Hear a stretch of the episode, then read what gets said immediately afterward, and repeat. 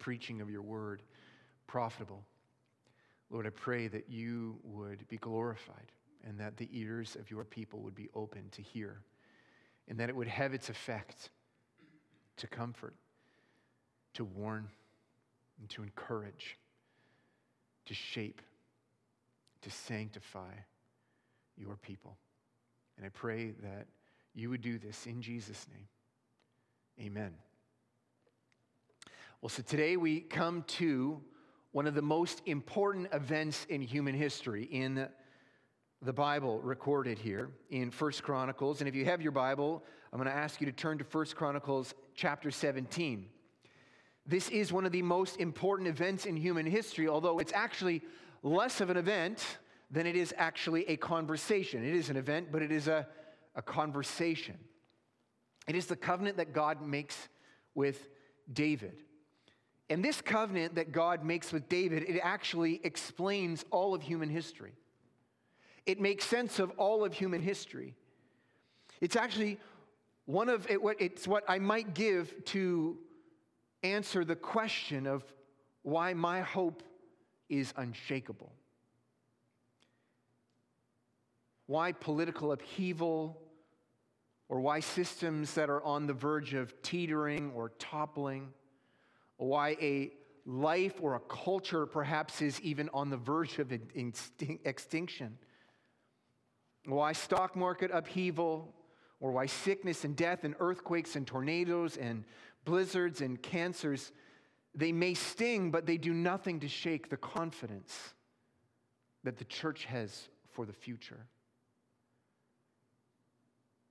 These words from God to David through the mouth of the prophet Nathan. God's covenant with David. As we've already witnessed through the eyes of the chronicler, we've already witnessed that the Lord placed David on the throne as the covenant head of his people, his bride, his body, his flock, his beloved.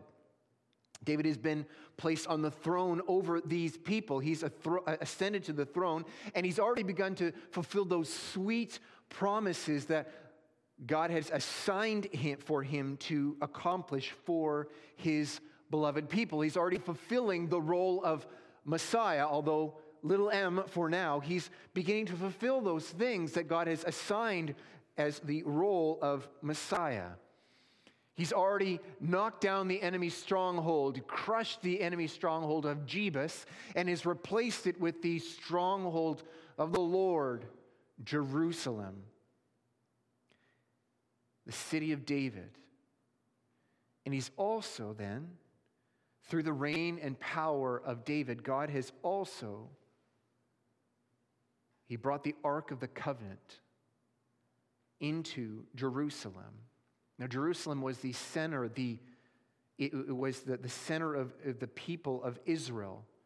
It was, Jerusalem was in the midst of Israel, the center of them. And so when God, through David, brings the Ark of the Covenant into Jerusalem, what he is doing is he is signifying that his presence is in the midst, the center of his people. He restores worship before the Lord, the people of God now assembling, not just around him, not just close to him, but before him, presented before him, officially standing in his official presence.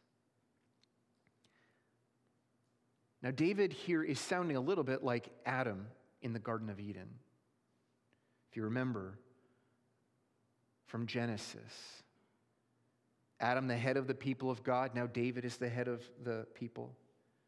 Dwelling in a, a place of safety in the presence of God, delighting in the presence of God. See, God the Creator, He came to be enjoyed by Adam as he would walk with Adam and Eve in the cool of the day. But Adam's joy in the presence of God and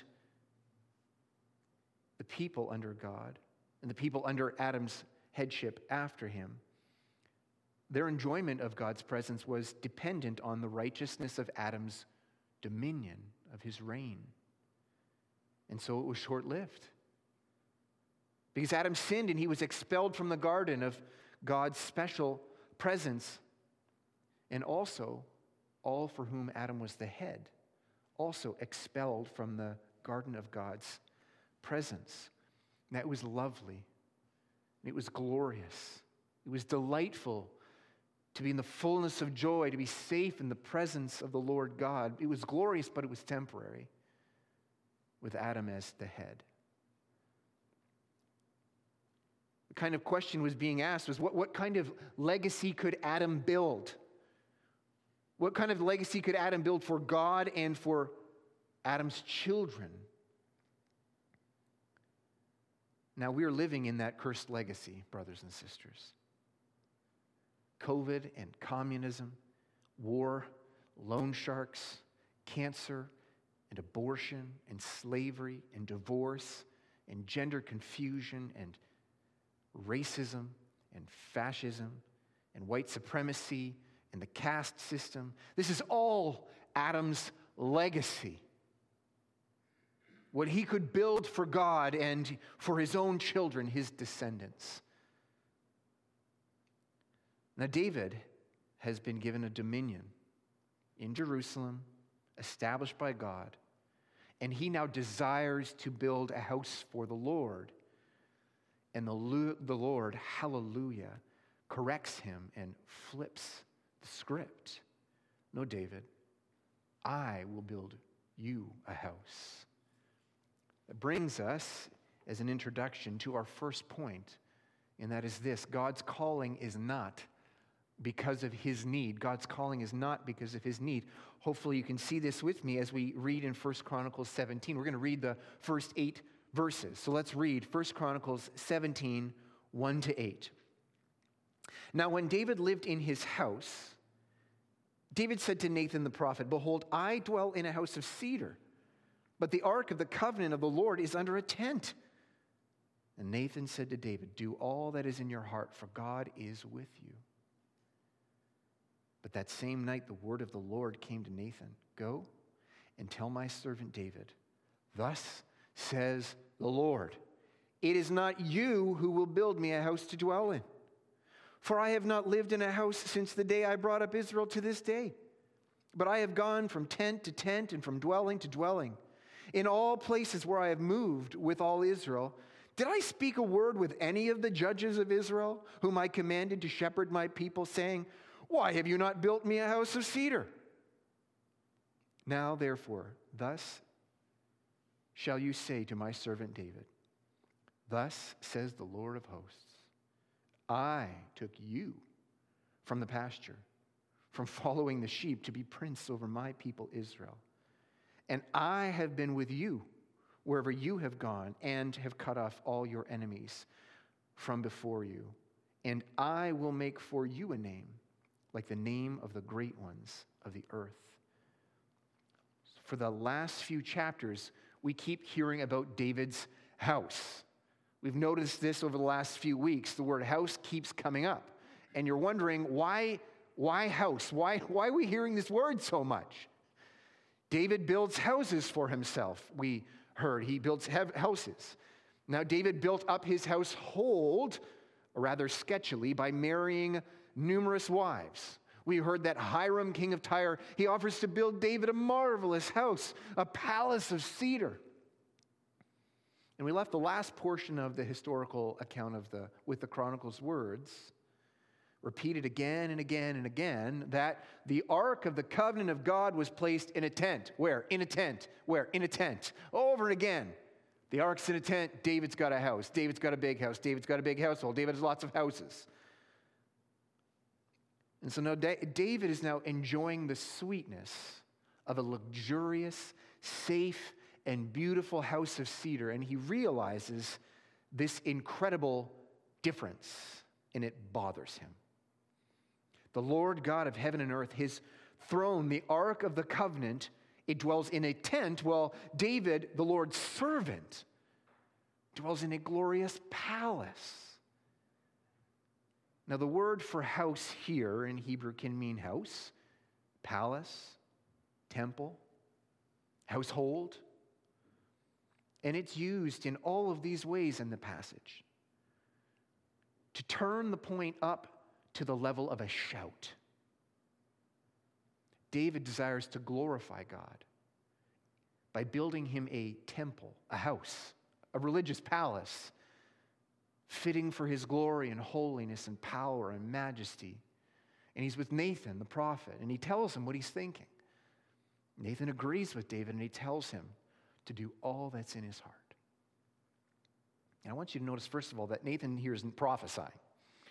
He's not saying, I have a word from the Lord, or the Lord is telling you, or thus says the Lord. Now, he says it in the passage, but this is not where he says it in the passage. He's not saying these things like the foolish false prophets of today. He's not giving a prophecy that turns out to be false. Nathan hears David's godly words and he recognizes them as godly words in light of all the revelation which God had ever given to his people. David's desires, they make sense. And they were perfectly godly. It makes sense that David would build God a temple. You could actually even say it would make sense, even understanding the role of the anointed king. It makes sense. It would be expected for David to build God. You could say, you could make the argument very well that it's David's responsibility. David was right to notice the difference between his house and the tent temple, and he was right to be concerned. When David considered all that his reign had done for himself, all that his reign had done for his people, and to look at what he had done for God, and to realize, oh, I haven't done this for God. That was good for him to realize. And Nathan rightly affirmed it. See, the, the thing here is that David's plan is not bad. It was actually a wonderful plan that David had. And that's why being corrected by God was amazing. That's what makes it even more lovely because God was not correcting a garbage plan from David, but a good plan from David. This is the point that we're trying, that we're meant to see here. David wanted to do something for God. David saw how the throne had been a benefit to David. David saw how the throne had been a benefit to God's people. David now planned to make the throne a benefit to God, taking him out of a tent and putting him in a palace. And how lovely is it that God corrects this plan?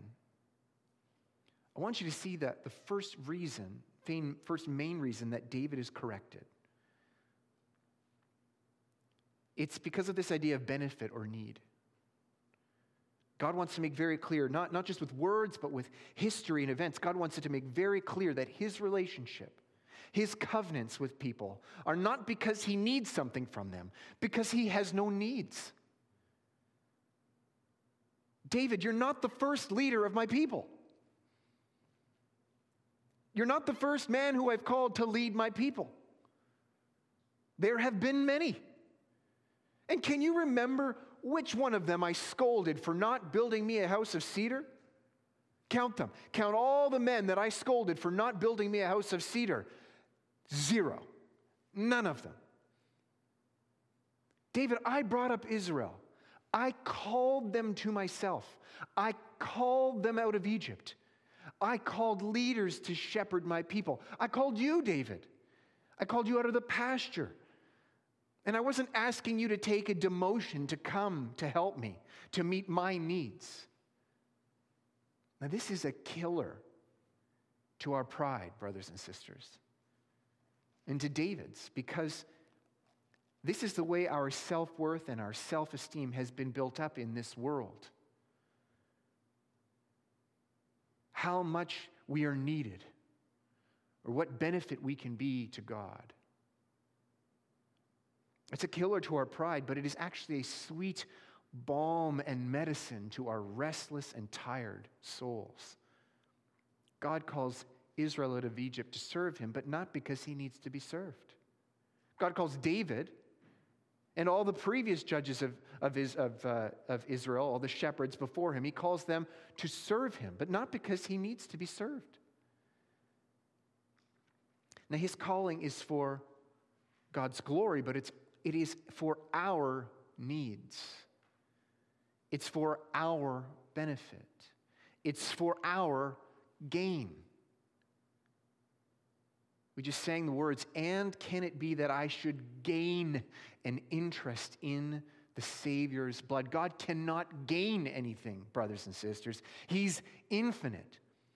What is infinity plus two? Infinity. He is all sufficient. He's complete and full, and he's dependent on nothing for his joy and his existence and his satisfaction. So, even saying that God calls his people for his own glory, that's true. He does call his people for his own glory, but that can be misleading without understanding the word glory properly. God has the same amount of glory that he has always had. He doesn't gain in glory, he doesn't become more glorious. He is unchanging, he is immutable, that word is. In calling us, his glory is revealed, it's shown, it's magnified and experienced and enjoyed. He doesn't become more glorious by calling Israel out of Egypt or calling David out of the pasture. His glory is known and shown and enjoyed, though, when he does this. I don't need a temple, a house, David. I don't need you. I don't need Israel. Now, we're typically getting rid of things that we don't need. A person who can't do this is seen as having a problem. If you can't get rid of the things that you don't need, you've got a problem. We tell people to purge. And we call people who don't, we call them hoarders. Why are you keeping that? It serves no purpose. It's getting in the way. Free up space, lose the baggage. You don't need that.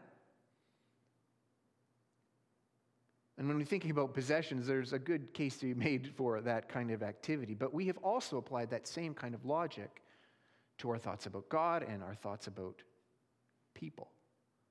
And so more and more people are encouraged to dump people who are too much drama for them.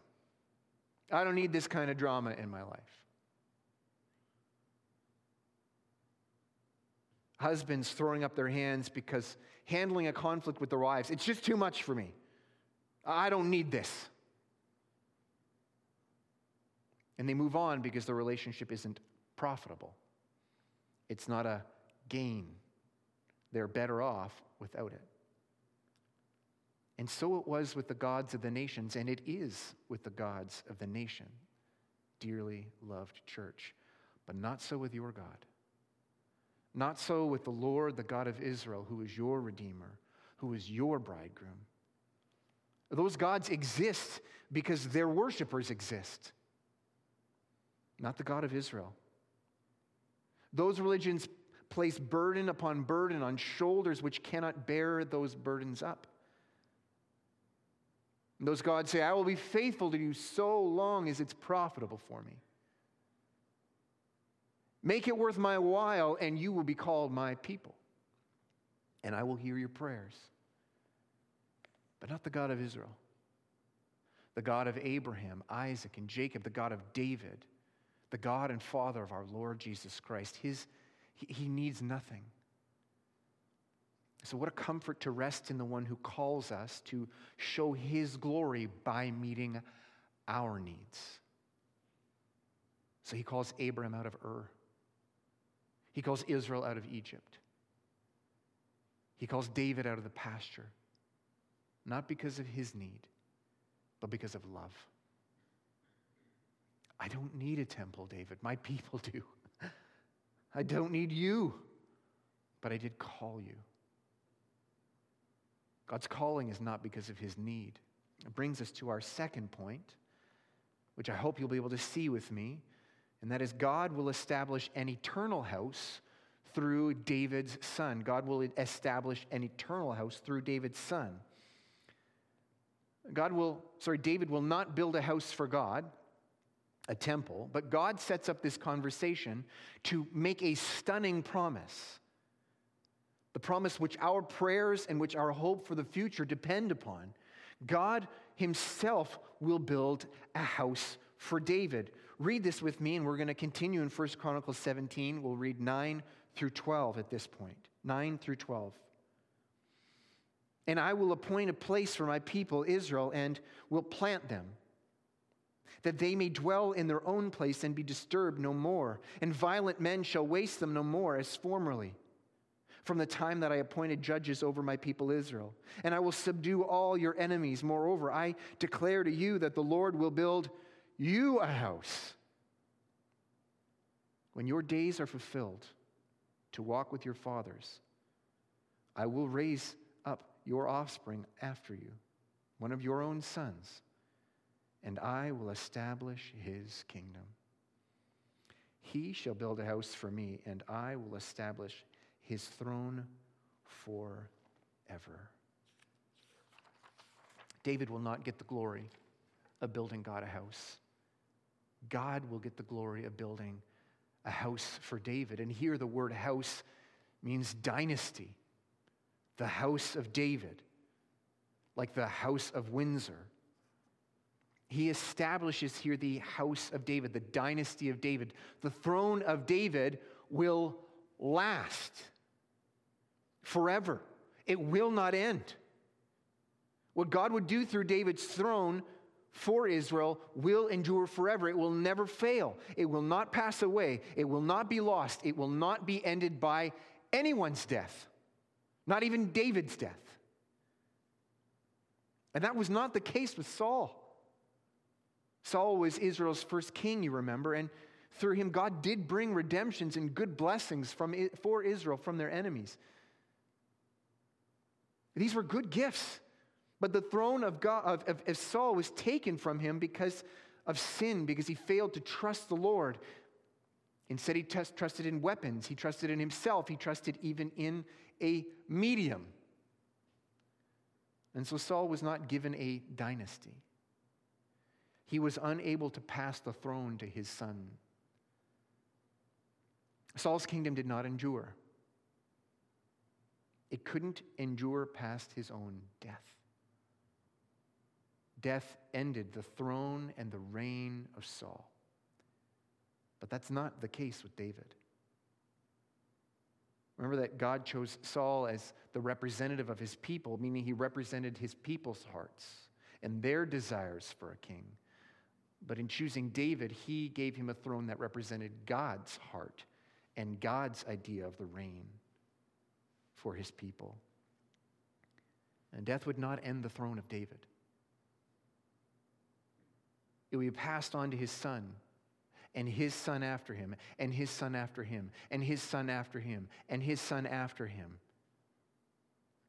I wonder if you realize the reason for this incredible gift. Not the cause, not why it was deserved, but the reason what the Lord would want to do by to accomplish through this. And we see that in verse 9.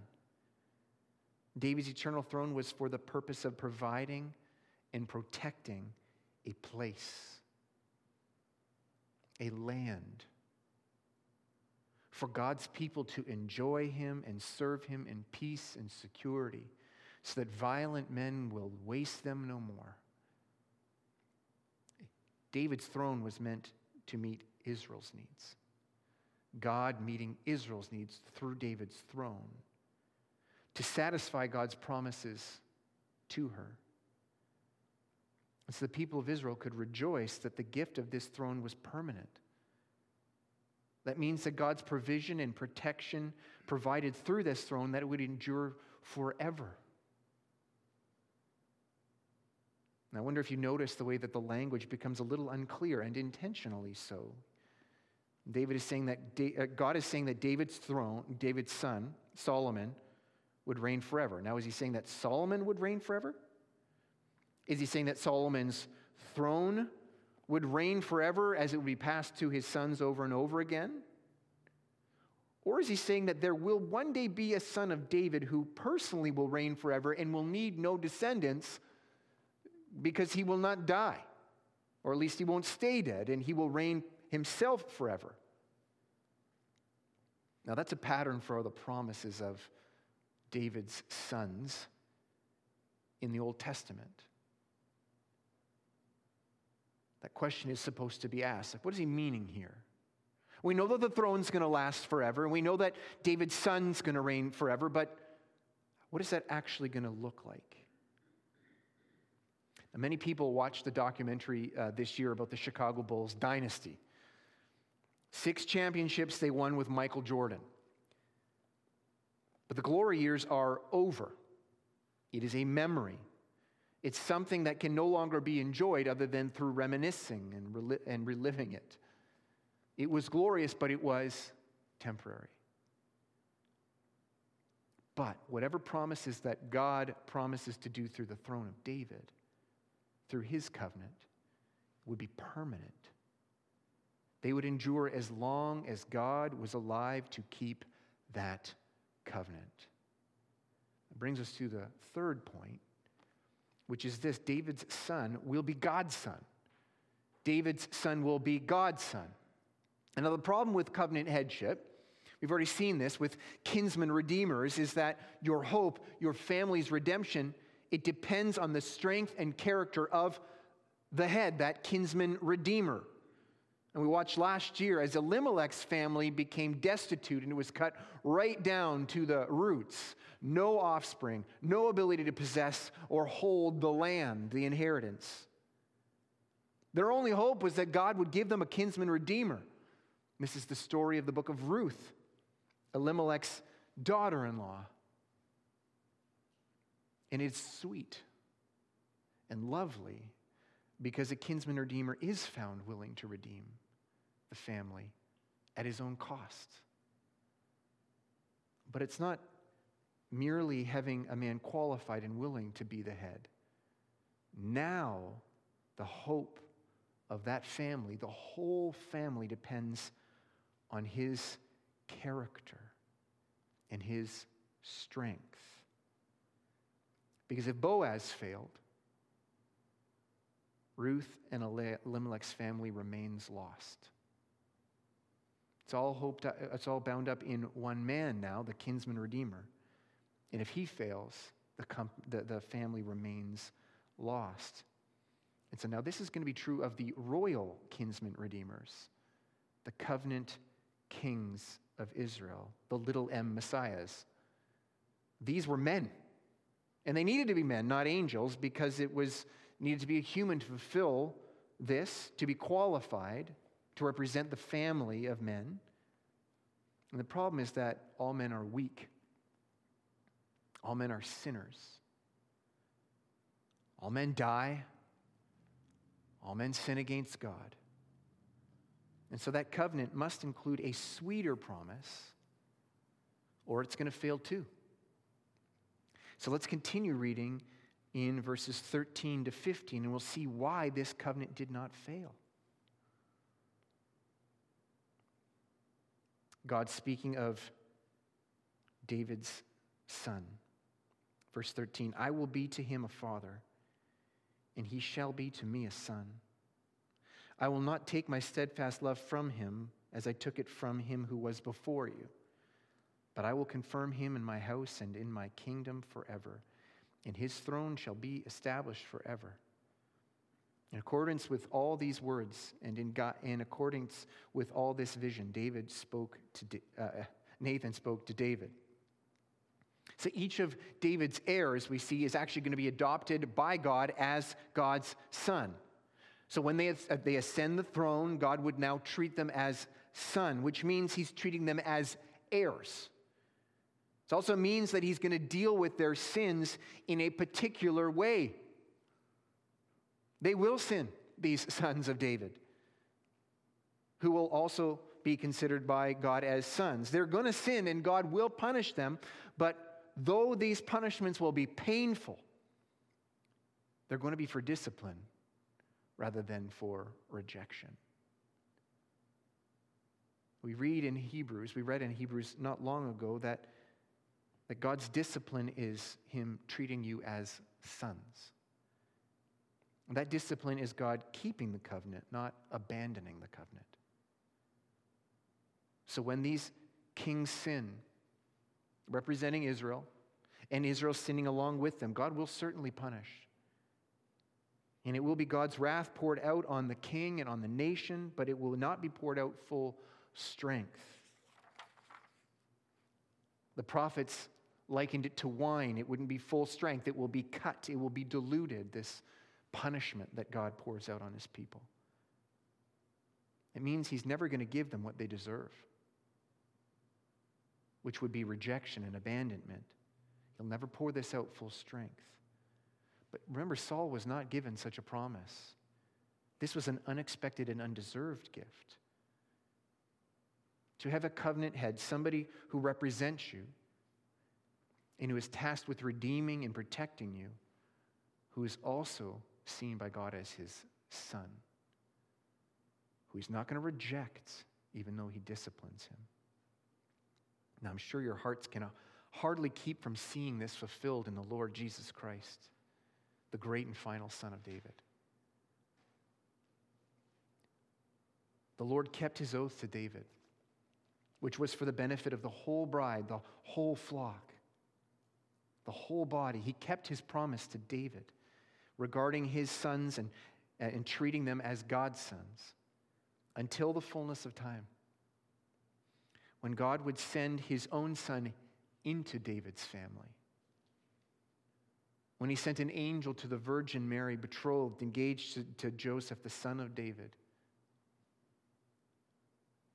And then there would be a time when all the judgment of God's people, all the judgment, all the wrath of God that they deserved, which he had held back, which he had put off, which he had postponed in, in pour, instead of pouring it full strength on the king and on the people. There would come a time when that judgment of his covenant people would be poured full strength on the Son of David. And that was on the cross of the Lord Jesus Christ. The Redeemer of men had to be a man, and that man had to be a son of David. But as Israel's history after David would give full evidence to, generation after generation, the sons of David failed to accomplish what God had promised that their throne would accomplish. But God did not give up on that promise, even though generation after generation, no son of David was found able to do this. God didn't give up on that promise, He didn't break His covenant he joined the family of David, becoming a son of David to be qualified to redeem Israel, to fulfill that covenant he made with her. He became qualified to obey and satisfy the commands of God on behalf of men.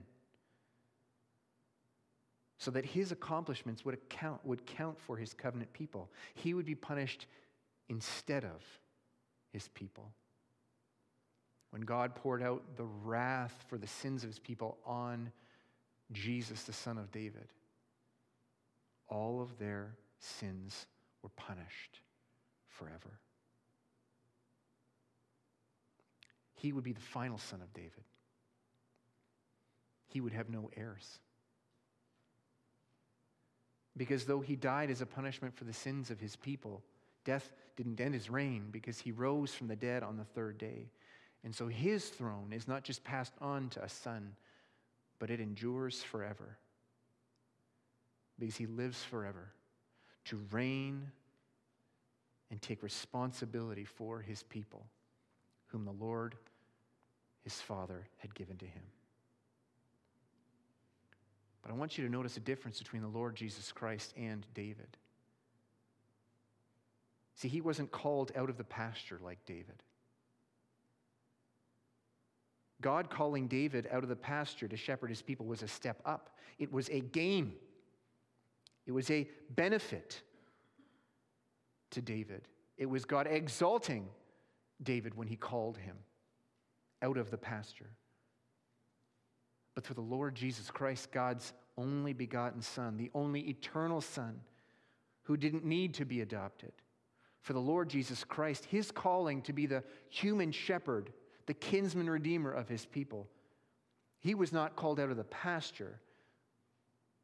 He wasn't called up from out of the pasture, he was called down from heaven.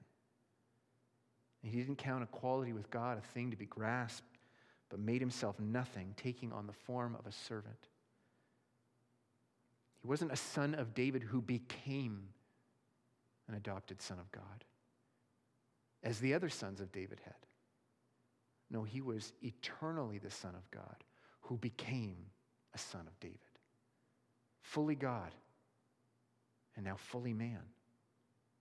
Perfectly qualified to represent us and perfectly divine to be able to reign forever. And so our Redeemer is God Himself. Our King is God Himself. Our covenant head is God Himself. What He accomplished counts for us as if we had done it ourselves. And so we are clothed with His righteousness. And we are also now considered sons and daughters of God, standing before God based on what Jesus Christ Himself deserves enjoying his relationship with God, now as sons of God rather than enemies. And this is a sweet relationship. And sweet things can come to an end, but not if they are covenant things secured by the Son of David. So our relationship with God as sons will endure as long as He endures, and that is forever. That brings us to our last point. Uncalled for promises call for confident prayers. God promises to build for David a house. Because it's not God who needs one, it's David who needs one. And all of David's people with him, they need this house, this dynasty, this household, this reign, this throne. They need a house to reign over them, which endures forever. The Lord Himself makes these covenant promises to David and therefore for all of God's people. God makes these promises. And he also gives David, David the words to rejoice and pray in response to those promises. And we see David's response in verses 16 to 27. We're going to read that right now. Then King David went in and sat before the Lord and said, Who am I, O Lord God? What is my house that you have brought me thus far? And this was a small thing in your eyes, O God. You have also spoken of your servant's house for a great while to come and have shown me future generations. O Lord God. And what more can David say to you for honoring your servant? For you know your servant. For your servant's sake, O Lord, and according to your own heart, you have done all this greatness in making known all these great things. There's none like you, O God, and there's no God beside you, according to all that we have heard with our ears. And who is like your people Israel, the one nation on earth whom God went to redeem to be his people, making for yourself a name for great and awesome things, and driving out nations before your people, whom you redeemed from Egypt? And you made your people Israel to be your people forever. And you, O Lord, became their God. And now, O Lord, let the word that you have spoken concerning your servant and concerning his house be established forever. And do as you have spoken. And your name will be established and magnified forever. Saying, The Lord of hosts is the God of Israel, is Israel's God. And the house of your servant David will be established before you. For you, my God, have revealed to your servant that you will build a house for him. Therefore, your servant has found courage to pray before you. And now, O Lord, you are God, and you have promised this good thing to your servant. Now you have been pleased to bless the house of your servant, that it may continue forever before you. For it is you, O Lord, who have blessed, and it is blessed forever. David first asks, Who am I that you would do this for me? You know me. You know my sin. You know how small and insignificant my family was. You know I don't deserve this. You know I, I couldn't have expected this or demanded this. What other nation has a God who has done for them what God has done for Israel? What other God? What other people? This is not the normal pattern of nations and gods. This is not something that was the standard. This is not something that was expected of him by precedent. This is uncalled for. It's not something which Israel could have demanded God do for them. In fact, Israel often demanded God treat us like the gods of the nations, and God, hallelujah, refused to do that. God freely chose in love to do this for them. He freely did this, not because he needed them, not because God should have redeemed them, as if it were wrong for God not to redeem them from sin. Lots of other peoples are not redeemed from their sin by God. You can't say that God was required to do this, or he would otherwise be unfair or unjust or unloving. It's not something God needed to do, it was uncalled for. And then the rest of the prayer is basically a big amen. Truth, so shall it be. As you've promised, it shall surely be accomplished. David's prayers are, are now praying for things which will certainly happen because God has promised for them to happen. They're not based on what God could gain by answering David's prayers. God needs and he gains nothing. They are not based on what David wants to happen. They're not asking God to do what so they are asking God to do what He has already said He will certainly do. Because God has sworn that He will certainly do this. Brothers and sisters, this is a sweet assurance for us. That belonging to the Son of David means that we can pray with such confidence, such courage, to use the word David uses. Because he's already sworn to do those things which he has commanded us to pray for.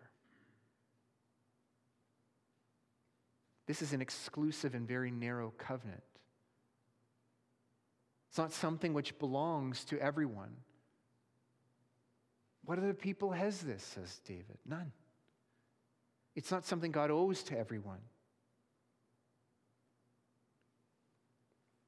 It's exclusive, but it is offered to all who hear the gospel of the Son of David and believe, but only to those who believe. And so, if you've heard the gospel of Christ's life and death and resurrection, if you've heard this and have repented from being an enemy of God and now have turned to Christ, trusting that his death and resurrection makes you a son,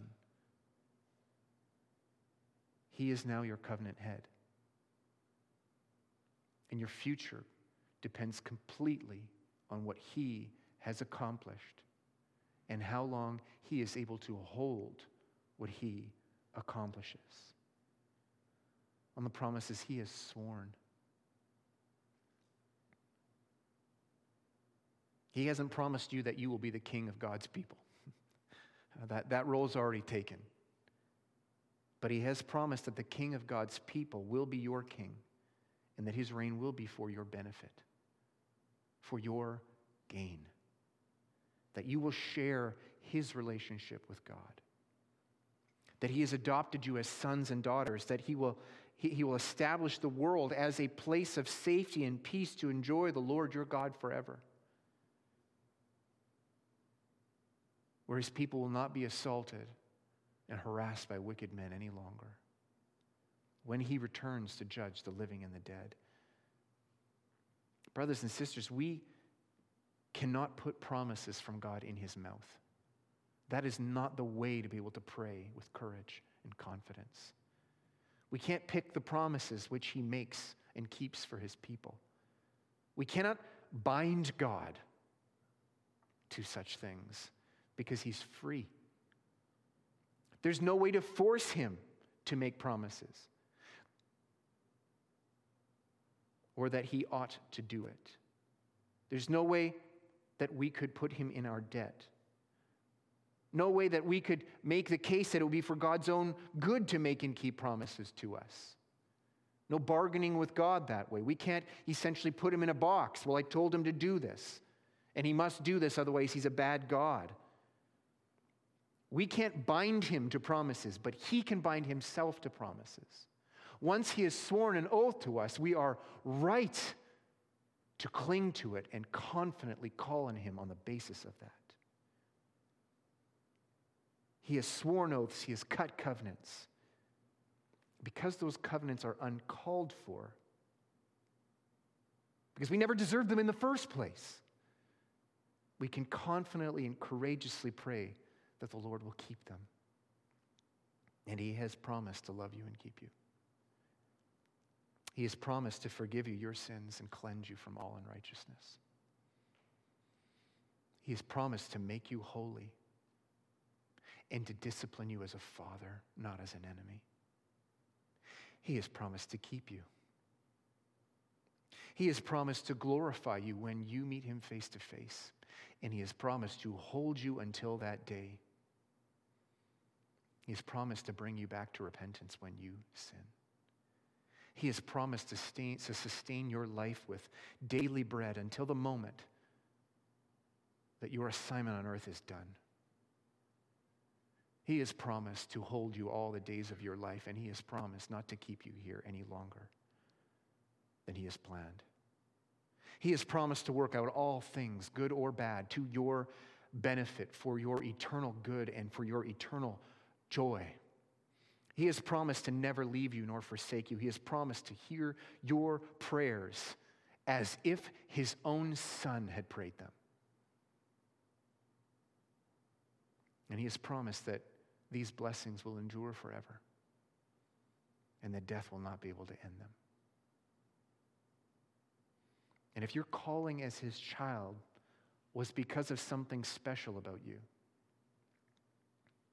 Maybe that you are a more humble person, or you are a more holy person than your neighbor, or maybe a person who is more likely to have faith, or perhaps a person who is more likely to accomplish great things for him. If your calling as a child was based on something like that, you would never be able to pray with confidence and courage. Because you'd always have to consider your strength, your worthiness. Has my worthiness changed from when I was called?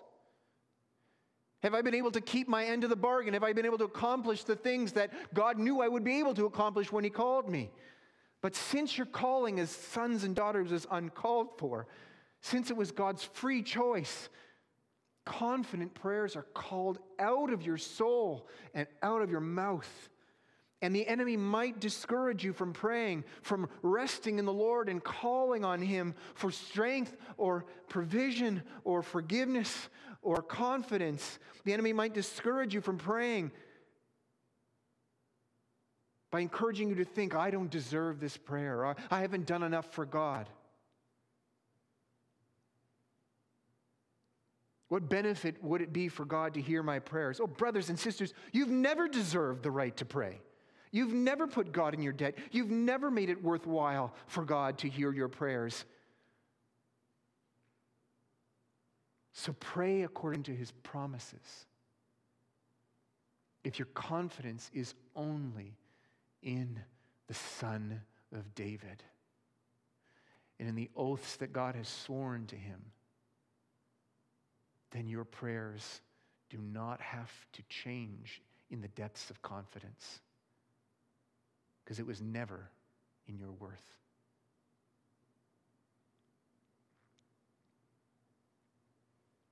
Brothers and sisters, the Son of David has come, and he does reign, and his kingdom will reign forever. Of the increase of his kingdom, there will be no end. Now, the blessings and prosperity of the kingdom of America or Britain, whatever they may be, those blessings and prosperity are fleeting and temporary. They will rise and fall. And therefore, any benefits which came for their citizens are subject to be lost at any moment. Like the grass of the field that comes and then it withers quickly. But the kingdom of the Son of David will endure forever. And so too, the, the surety and security and safety and peace and joy and forgiveness and life of all who belong to that kingdom is not subject to end. These benefits will endure forever because his covenant to David and David's son endures forever. Let's pray. Father in heaven, we are grateful that you have not acted as the gods of the nations, that you have not given us a covenant or a relationship with you that can be lost. But you have given us one that depends on your oath and on the reign of your Son. And Lord, we are grateful that you have given us your Son, the Lord Jesus Christ, to be our King. And for his kingdom and the benefits of his kingdom for his people to endure forever. And Lord, let us enjoy those benefits even now of having our lives guarded and kept by you, of being given redemption, of being reconciled to you, of being your children who can call on you, of knowing your love and presence. Let us enjoy those. And Lord, I pray that we would call on you with courage and confidence. We pray that you would hold us until the end when Christ's kingdom is fully revealed and established. And may he reign forever. Lord, would Christ come soon? We pray this in Jesus' name. Amen.